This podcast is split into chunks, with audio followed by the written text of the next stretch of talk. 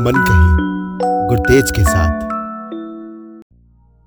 ये तो बिल्कुल पागल है। ऐसे भी भला कोई करता है? पता नहीं किस मिट्टी से बने हुए हैं वो। जैसे जैसे दिन पास आते जा रहा है, वो तो और खुश होते जा रहे हैं। वो सबसे छोटा नहीं, वो तो बस यही बातें करता रहता है। तुम देखना जल्दी ही ये लोग वापिस सात समंदर पार दौड़ने वाले हैं। अब स्वतंत्रता का सूर्य उदय होने से कोई नहीं रोक सकता। उस छोटे ने तो अपने नाम को बिल्कुल सत्य सिद्ध कर दिया। शिव और राम। शिवराम भगत को मिलने कल उसकी बहन आई थी। कह रही थी कि मैं तुम्हारे लिए सहरा बुन बुन रही हूँ। पर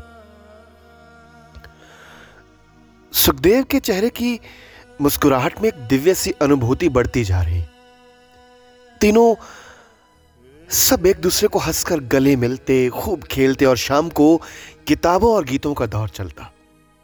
भगत हाथ में थाली लेकर उसको ढोलक बना लेता और सुखदेव और शिवराम दोनों भारत माँ के गीतों को गुनगुनाते रहते। यह दौर तब तक चलता जब तक जेलर उनको गंदी गालियाँ देकर चुप नहीं करवाता। एक बात बताओ, जब पता हो कि जिस राह पर हम चल रहे हैं, वहाँ से आगे सिर्फ़ वीर गति ही प्राप्त होगी। फिर भी उम्मीदों की शोभा यात्रा उस पथ पर चलाने वाले लोग कैसे होंगे? जिस उम्र में लोग गालिब की शायरी सुनना और महबूब की जुल्फ से लिपटे रहना पसंद करते हैं। उस उम्र में आज़ादी और देश प्रेम की रुबाइयाँ गाने वाले लोग कैसे होंगे? जब पता हो कि आने वाली सुबह हम नहीं देख पाएँगे। फिर भी सामने पड़े अंधेरे को सूर्य बनकर खत्म करने वाले लोग कैसे होंगे? रात के एक बजने वाले थे। दीवार पर रखे गए दिए की लौ फड़फड़ा सी रही थी। सुखदेव दीवार के साथ सटा हुआ था। आज़ादी के गीत हल्की सी आवाज़ में गुनगुनाए जा रहा था। भगत वो सामने दाई ओर वाले कोने में बैठा, रूसी क्रांति की किताब पढ़ रहा था। और इनमें सबसे छोटा जो सबका दिल लगाए रखता था। अपना शिवराम हरि राजगुरु। वो सुखदेव की झोली में सिर रखकर लेटा हुआ था। वो बोला, ओ यार भगत, हम भी भारत माँ की आज़ादी की बारात में चलेंगे ना यार? मैंने तो ऊपर जाकर भगवान को बोल देना मुझे अगला जन्म भी इसी मट्टी में देना। एक अजीब सी खींच है यार इसमें एक एक अजीब सी कशिश है इस हिंदुस्तान की मिट्टी में, अपनी भारत माँ की मिट्टी में। सुखदेव उसके बालों में हाथ फेंटा हुआ बोला हो क्या सच क्या? आपा सब बराती होवांगे ते तू सरवाला। भगत उनको देखकर भावुक सा हो गया। बोला हो यारो, इनकलाब आएगा और आज़ादी भी। ते असी हाँ यार, बारात में ना रसगुल्ले ज़रूर रखना, मुझे बहुत पसंद है। अनेकों सपने जो उन्होंने उस कोठड़ी में बुने जात पात धर्म से ऊपर उठकर। एक स्वर्णिम भारत के, जहाँ कोई किसी का शोषण नहीं करेगा, जहाँ सब सामान्य होंगे। एक दूसरे का हाथ पकड़कर सर पर दौड़ेंगे।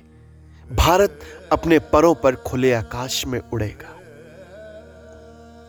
अपने रक्त से उन छोटे छोटे नौजवानों ने आज़ादी के पेड़ को सींचा, ताकि हम उस पेड़ के तले छाया में बैठकर आराम कर सके, उसके फल खा सके।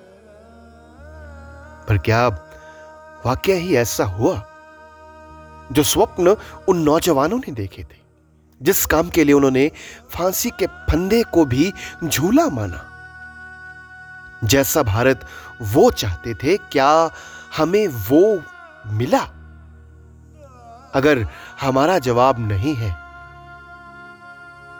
तो क्या हमने उनके स्वप्न को पूरा करने के लिए, उनकी इच्छा वाले भारत को साकार का आकार देने के लिए कोई यत्न या प्रयत्न किया?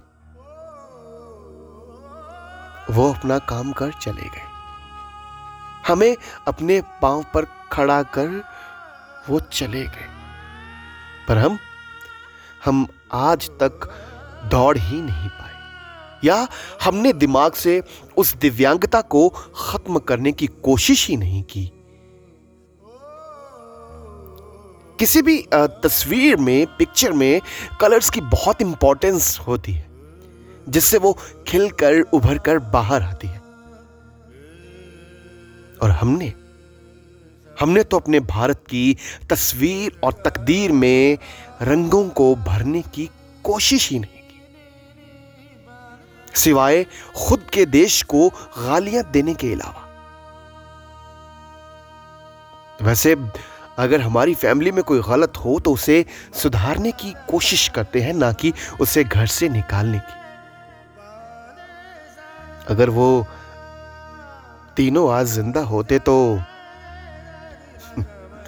पंजाब के हर गाँव की गलियों में लगे आइल्स कोचिंग सेंटर्स के बोर्ड देखकर बहुत दुखी होते। दिशाहीन भटक रहे भारत को देखकर वो ज़िंदा जीते जी ही मर जाते।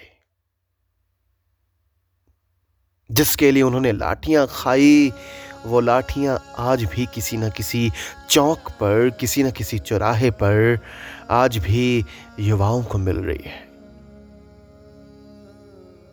शायद इसीलिए वो अपने साथ अपने सपनों को लेकर तेईस मार्च उन्नीस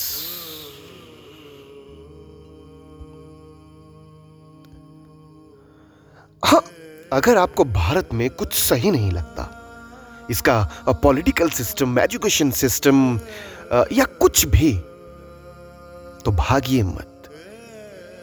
किसी को ब्लेम मत दीजिए, बल्कि आगे आइए और बदलिए ना इसको। ये भारत किसी राजनेता का नहीं